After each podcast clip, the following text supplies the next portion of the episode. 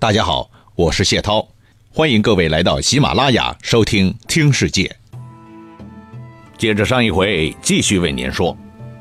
好了，杨仪的事情处理完了，我们回头就该讲讲诸葛亮的后事了。各路大军比较完整的回到成都，刘禅宣布大赦，并且为诸葛亮举行了一次隆重的追悼大会，同时给了他一个谥号，叫忠武。诸葛亮的病逝，后主的感觉是相当的复杂和微妙的。痛苦的是，一位贴心的相父走了，从此自己少了一个可以相信、可以依赖的长辈了。但同时，他也暗地里高兴，因为相父走了，自己终于可以亲自主政，做真正的皇帝了。是的，没错，从这时候开始。诸葛亮的时代宣布完结了。对于他的去世，蜀汉其实很多人和后主一样，感情是相当复杂的。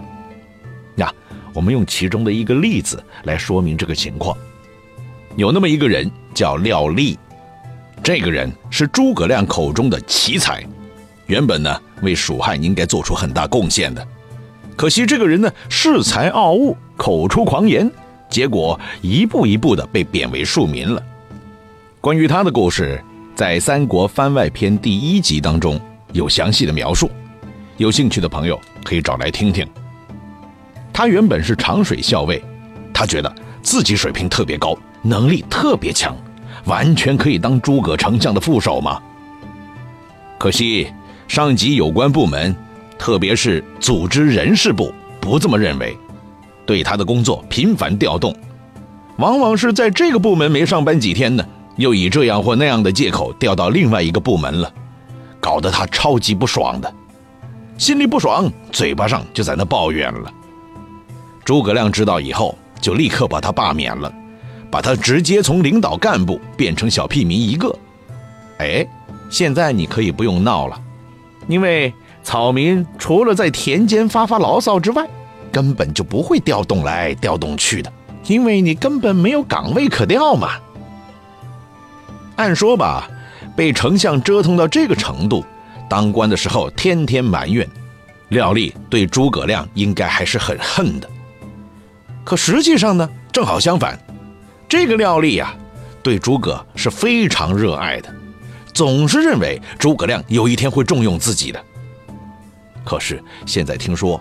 诸葛丞相在前线去世了，于是站在田间就长叹了：“吾终为左任矣。”这里说到的“任”就是任性的“任”，把左边的单人边换成一字边这个意思呢是袖子的意思，古时呢也是席子的意思。那廖立说这番话是啥意思？唉，简单呢，躺在身下的席子，这一辈子都不可能被翻过来的嘛，翻过来就是背面了，没有人会这么做的。他说他自己终将为左席，意思就是说，我这辈子没有翻身机会了。哎，你看看人家有知识、有文化的人，连抱怨起来都是很有味道的。你不绕几个圈儿，还不知道他在讲什么呢。与他有类似经历的，还有李严。李严之前不是因为诸葛亮，所以被贬得远远的了吗？他也总觉得诸葛亮最后还会启用自己的。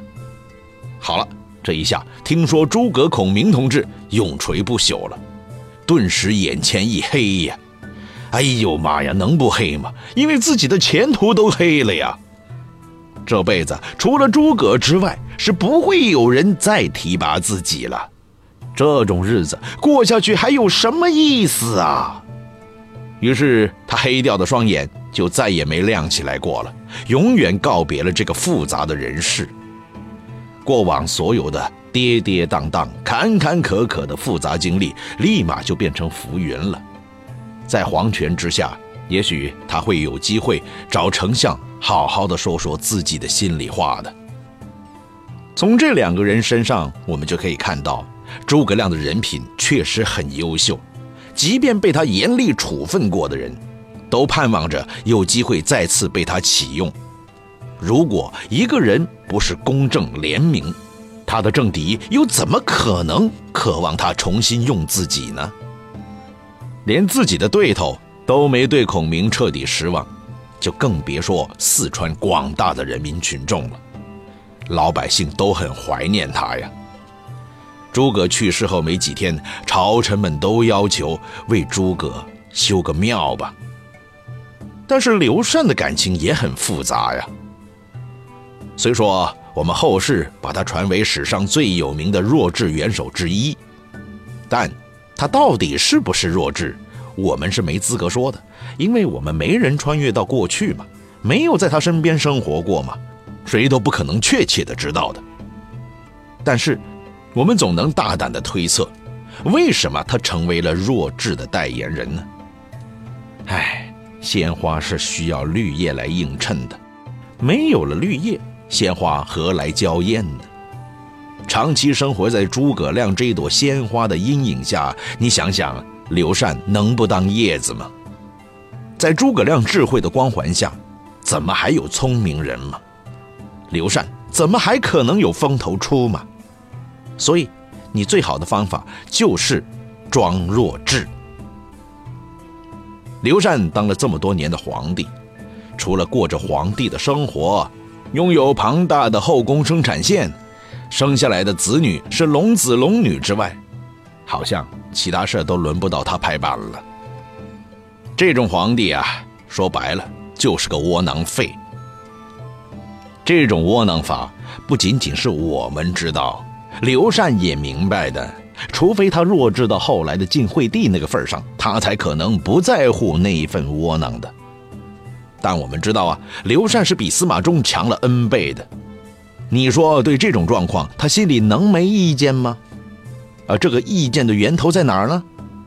正是在诸葛亮身上呢。所以，他没得选，只能永远把意见压在心底，到死都没说出来。我这里说的到死，不是到诸葛亮死，而是到他自己死，他都不会说的。就从这一点来说，刘禅就不是个弱智，他做到了很多普通人都不能做的事，那就是忍，或者说更像是装傻。这一点在司马懿身上被流传千古，都说司马懿聪明，那为什么在刘禅身上偏偏就被传为傻子呢？这样的评判，那是典型的双重标准。太过主观喽，好吧，现在诸葛亮去世了，大家要为他修庙。刘禅觉得终于有些事情可以表达一下自己的立场了，可以不用理他了，于是就不同意建诸葛亮庙，说丞相活着的时候天天都讲究的是勤俭节约，好，现在在他身后，我们如果给他建庙。嗯，在皇权之下，他是肯定会很生气的嘛。让相父生气的事情，我们是绝对不会做的嘛。可是刘禅在朝堂上的话音未落，民间老百姓就不干了。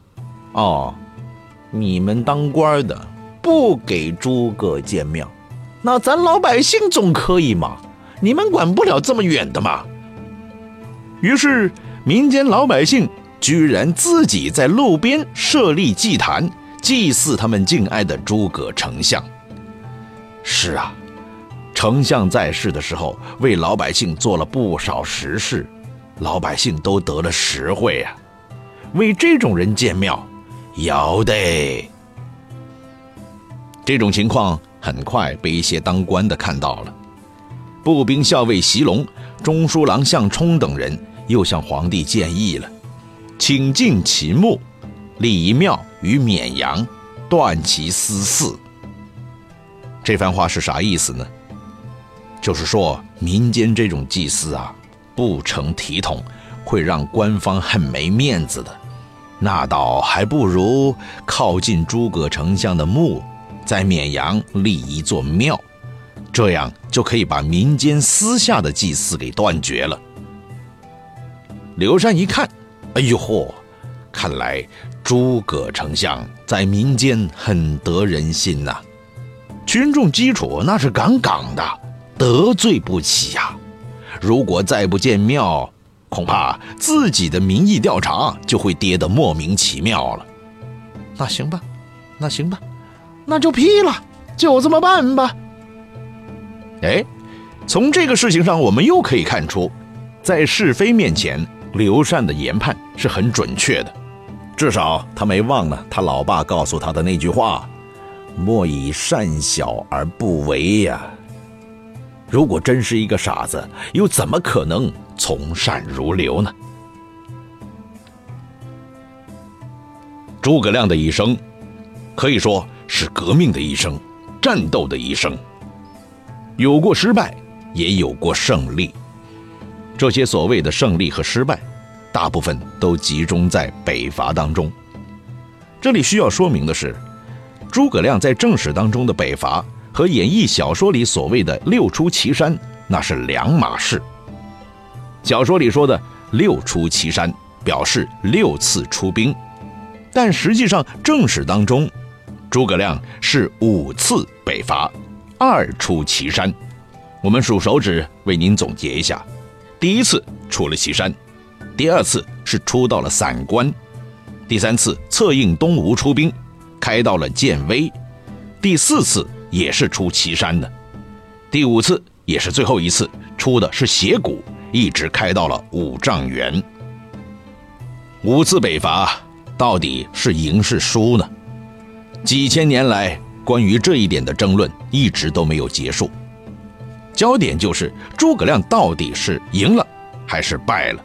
他的北伐到底值还是不值？一直有一种观点认为，诸葛亮穷兵黩武，完全不顾蜀汉的实际，一心一意北伐，劳而无功，劳民伤财，实在是不知道审时度势，错误之极啊！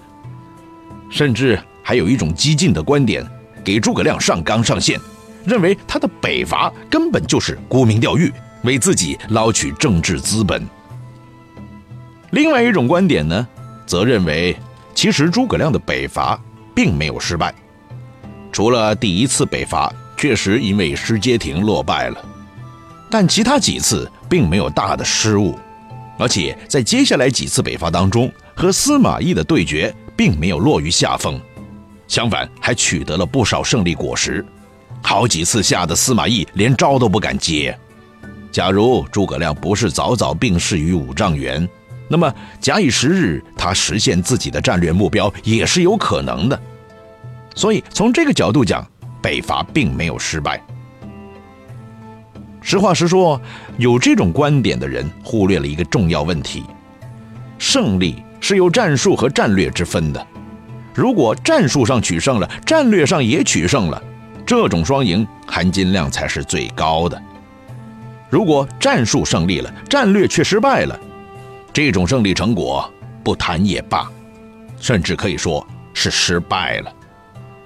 好，再进一步，如果战术上输了，战略上赢了，这就不一样了，这依然可以说是胜仗。